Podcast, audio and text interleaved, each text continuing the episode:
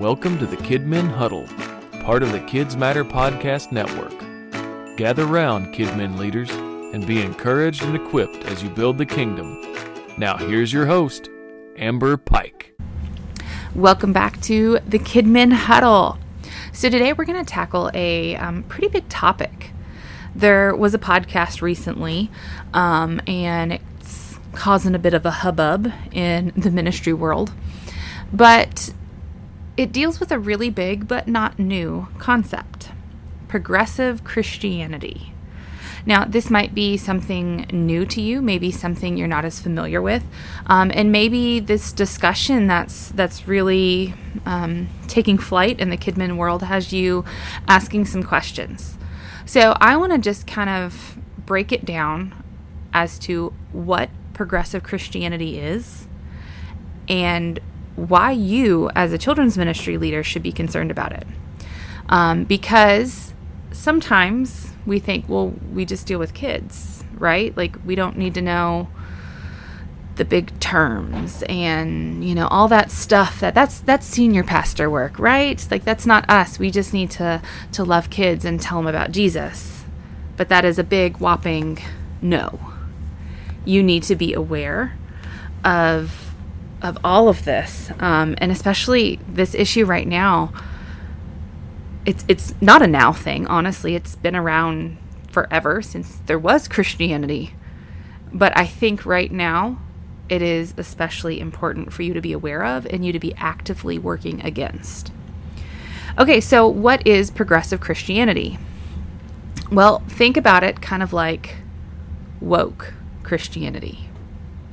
Or um, in this uh, in this book that I just listened to, Another Gospel by Alicia Childers, something with an A. Sorry, I just butchered your name. I don't think you're going to listen to this podcast though. Um, but she described it as it's either Jesus plus or Jesus minus.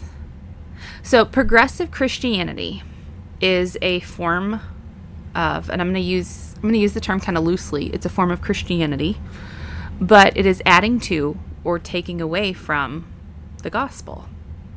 Now, God is very, um, very firm and it's very clear in the Bible that this is not okay. We are warned very seriously what happens when we add to or take away from.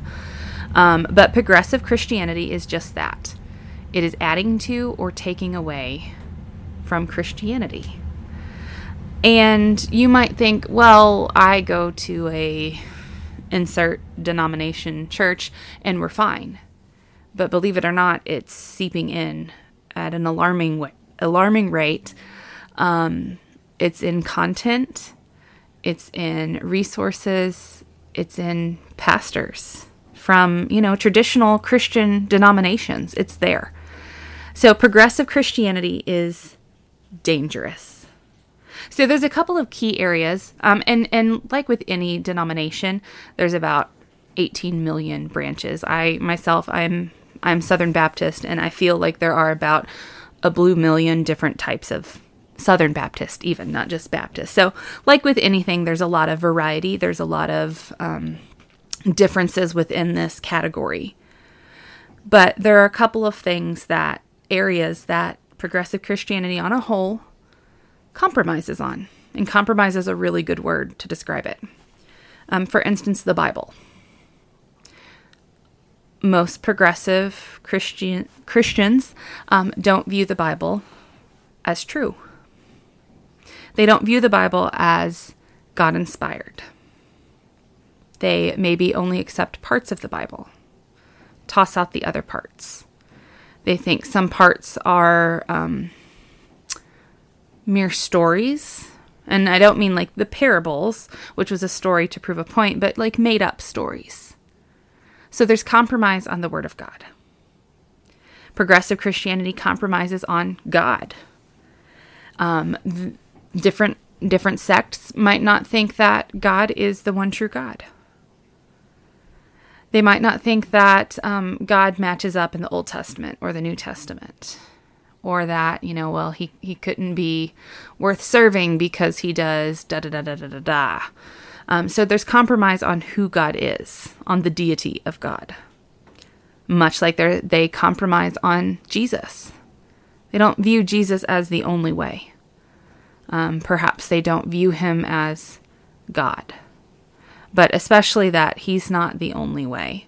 Um, in this book that I was listening to, was talking about um, just some of the different views on Jesus' death and resurrection and whether or not it was necessary or not. When a religion, when a Christian religion is claiming that Jesus' death and sacrifice was not necessary because sin is not a legitimate thing, because why would God punish people? Some red flags better be going off. Um, with that, there's a lot of um, disagreement in progressive Christianity about sin, that there was no literal sin, that sin isn't a big deal, that we have no need for salvation, um, there was no substitutionary atonement. Guys, this stuff is out there, and I'm not just talking about like crazy fringe weirdos. No, it's there. It is everywhere. Um, and, and I don't mean that every resource or church is full of it, but it is there and it's not really hard to find, which is alarming and scary. Because let's say we throw out the Bible or literal sin or Jesus and salvation, then what's the point? What's the point of what that church or that resource is is teaching? If sin is not a thing, we don't need Jesus. If we don't need Jesus, then there is no heaven, then there is no hell. What is the point? So, Kidmin leader, you might be sitting and thinking, what does this have to do with me? Because I'm not teaching progressive Christianity. I believe the Bible is the inspired, and inerrant Word of God. I believe that God is who He says He is. He has done what He says He has done. I believe that Jesus God's Son died on the cross to save us from our sins, that He is the one and only way to heaven. And He is the only way through His grace, through His substitutionary atonement, that we can have eternal life in heaven. Awesome. I'm so glad. Keep at it, Kidmin Leader. But, and I want to, like, if I were typing this, this would be in like all caps with a million exclamation points. But, are you doing your part? To give the children in your ministry this foundation. Because here's the danger. Um, let's say they're in your ministry for a large chunk of time. Then they go off to maybe youth ministry and even one in your church, possibly. And it's not as firm on these key areas. And little side note, let me tell you if you are on many youth ministry boards like I am, children's ministers and youth ministers have night and day differences on the whole when it comes to these issues. Sadly, from what I see on the majority of my Facebook groups, and it could just be the ones who are vocal. I am not very vocal on there because I don't want to pick fights. Um, you don't win a fight on Facebook, in my opinion. You can't have a healthy discussion typing on words. So I don't I don't chime in most times because I know when there is someone just you know, itching for a fight. But on a whole, the majority of the youth pastors that I see, they don't believe in the Bible as truth or Jesus as the only way. I mean, it's shocking and it's scary. So there's a very real chance that the kids, your babies, when they move to youth group, maybe at your church, maybe at a different church, that that youth pastor is not preaching t- truth to them. Then let's say let's say they're fine for youth group. They leave your children's ministry, they go to your youth group, they're still being taught the Bible is true, Jesus is the only way to heaven. But what happens in college? When they get a professor who disagrees. Maybe a professor a professor that believes in evolution or that there are many ways to heaven. What happens if this child when they grow up ends up at a church that is progressive. What happens then? This is why it is so important for you, Kidmin leader. You need to be aware that this is out there, that this is a very real danger, not just in their future, but now in their lives. So, you need to be doing your part to make sure you are grounding them in the Word of God. If you have listened to me talk before, if you've listened to some of my other podcasts, you know how passionate I am about grounding kids in their faith, about teaching apologetics. Guys, this is why. When you have Christian pastors admitting that they're agnostic or that really they're an atheist, it's there. It's common, sadly. Your kids have to have a firm foundation. Satan is fighting big time for your kids. You need to give them the tools. You know, the whole sword of the spirit, armor of God thing. They have they have weapons. But we need to be giving them the tools. We need to be helping them have a firm foundation so they know how to stand. And it starts with the Bible. So look at what you're doing. Are you grounding kids in the Word of God? Are you teaching it as the inspired Word of God, the authority in their lives? Well, are you teaching them the why of that? How do they know the Bible is true? How do they know they can trust it? Are you teaching them that? Because you need to be. You should be frequently having having lessons, having discussion points, even if you're just throwing little tidbits in as you're teaching, you need to be teaching them why we trust the Bible is true. Not just that it is, but why. So maybe when you're comparing the Gospels, you're talking about the eyewitness reports. The fact that Matthew, Mark, Luke, and John all have similarities in their stories, that they are consistent, makes it a reliable source. When you're teaching about the character of God, the fact that God never lies, that everything in the Bible has came true. Um, my kids, because maybe because I like it so much, my kids love when I bring in real world findings. My son particularly loves this. Um, but did you know that they have found the walls of Jericho? Excavators, archaeologists have found it. And crazily enough, just like the Bible said, the archaeological findings prove that the Battle of Jericho, those those walls that came tumbling down, yeah, that's how it happened. Because the way that the stones fell, they fell outward. If you are an invading country and an invading army, you're going to be busting in these big honkin' walls. But the archaeological findings found that they fell outward, just like the Bible said. They've um, recently, I just saw another one, honestly, I think like yesterday maybe.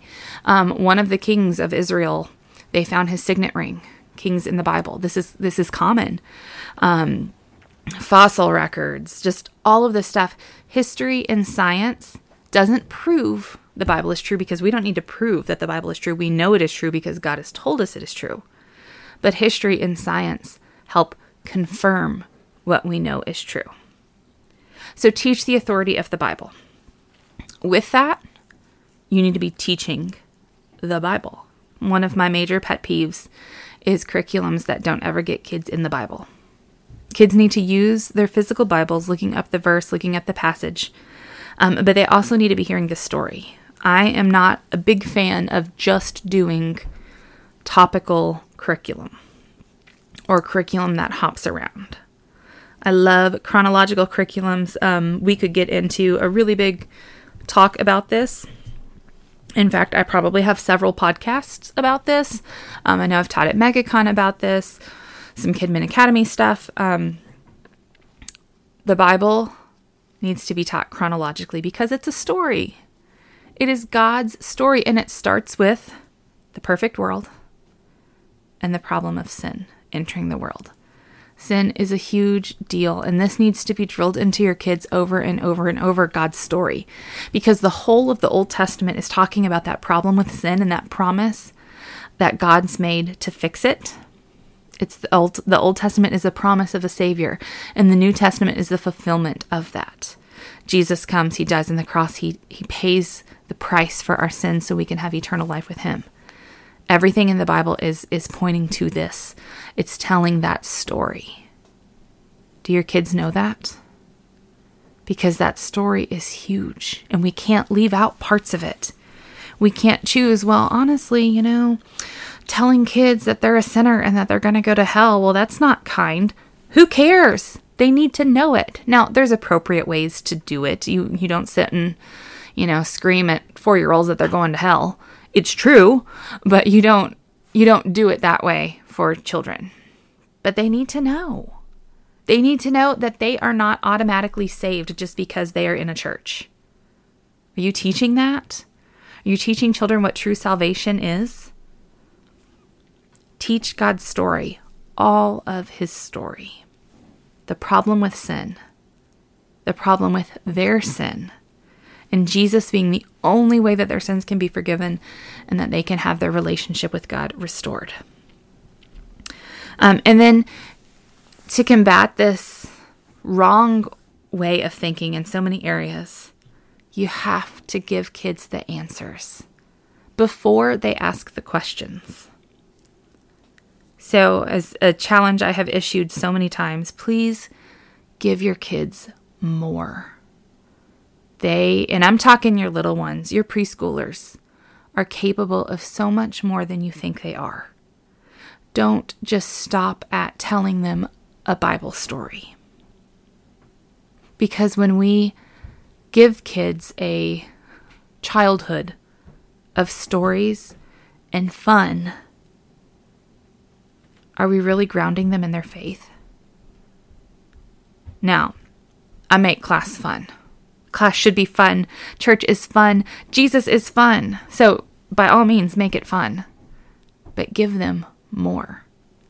Use your hour or your two hours or whatever time you have kids for each week. Use it to ground them in their faith. Um, so, I really encourage you, please go back and listen to some of my podcast about teaching God's story, about teaching apologetics. It is so incredibly important because when you don't, when you don't teach kids the authority of the Bible, when you don't teach them God's story, when you don't teach them that Jesus is the only way to heaven, when you don't give them the answers, when you tell them this is just what we believe, they don't have a foundation to stand on when someone later in life makes them question.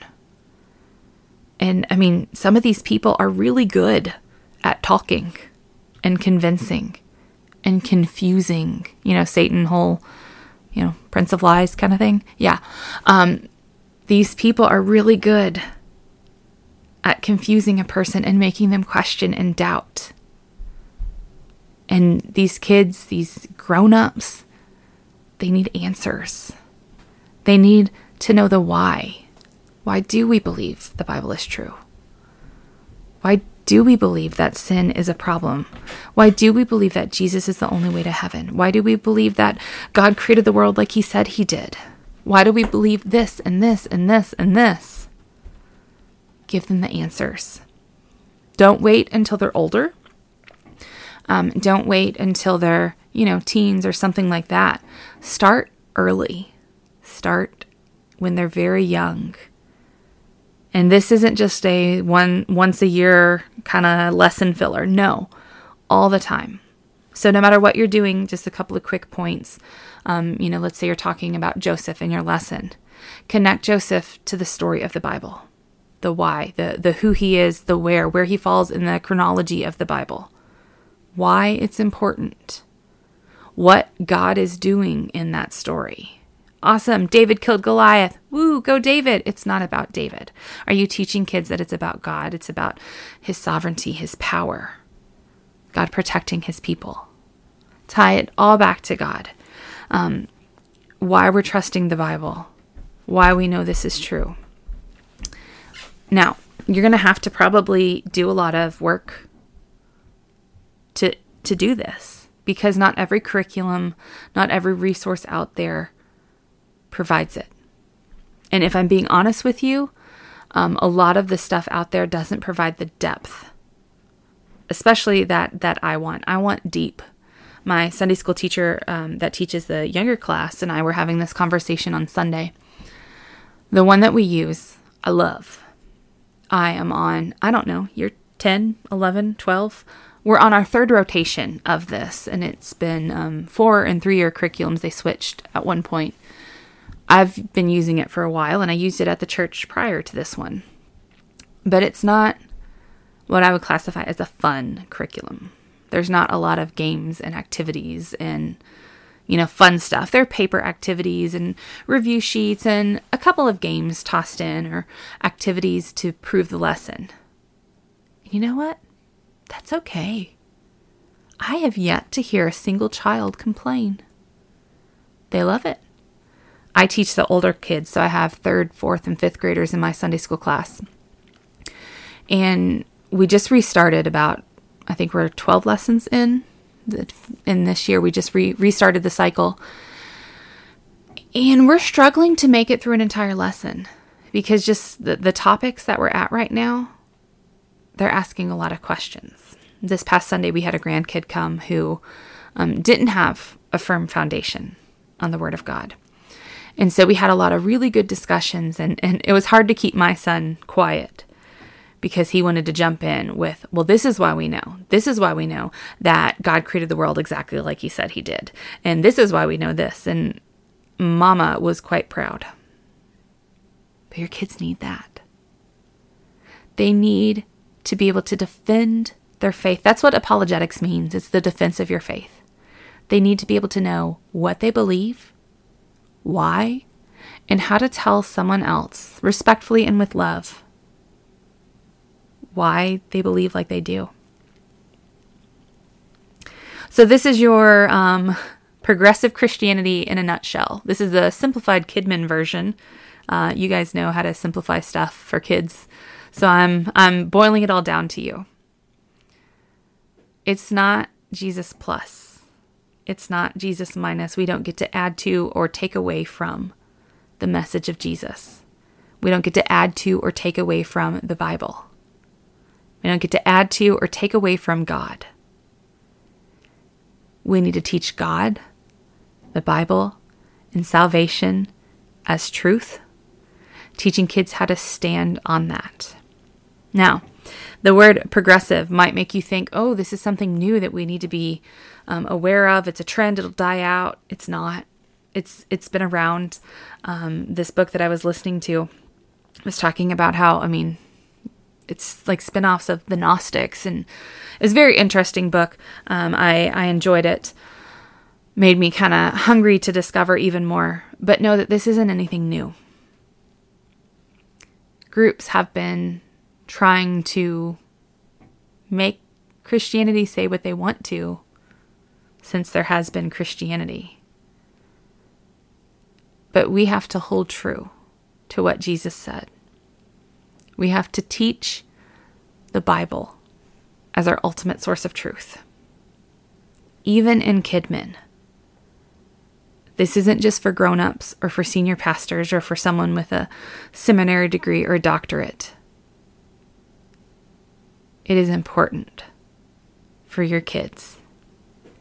Teach them how to stand on the Word of God. And remember, Kidmin leaders, what you do matters.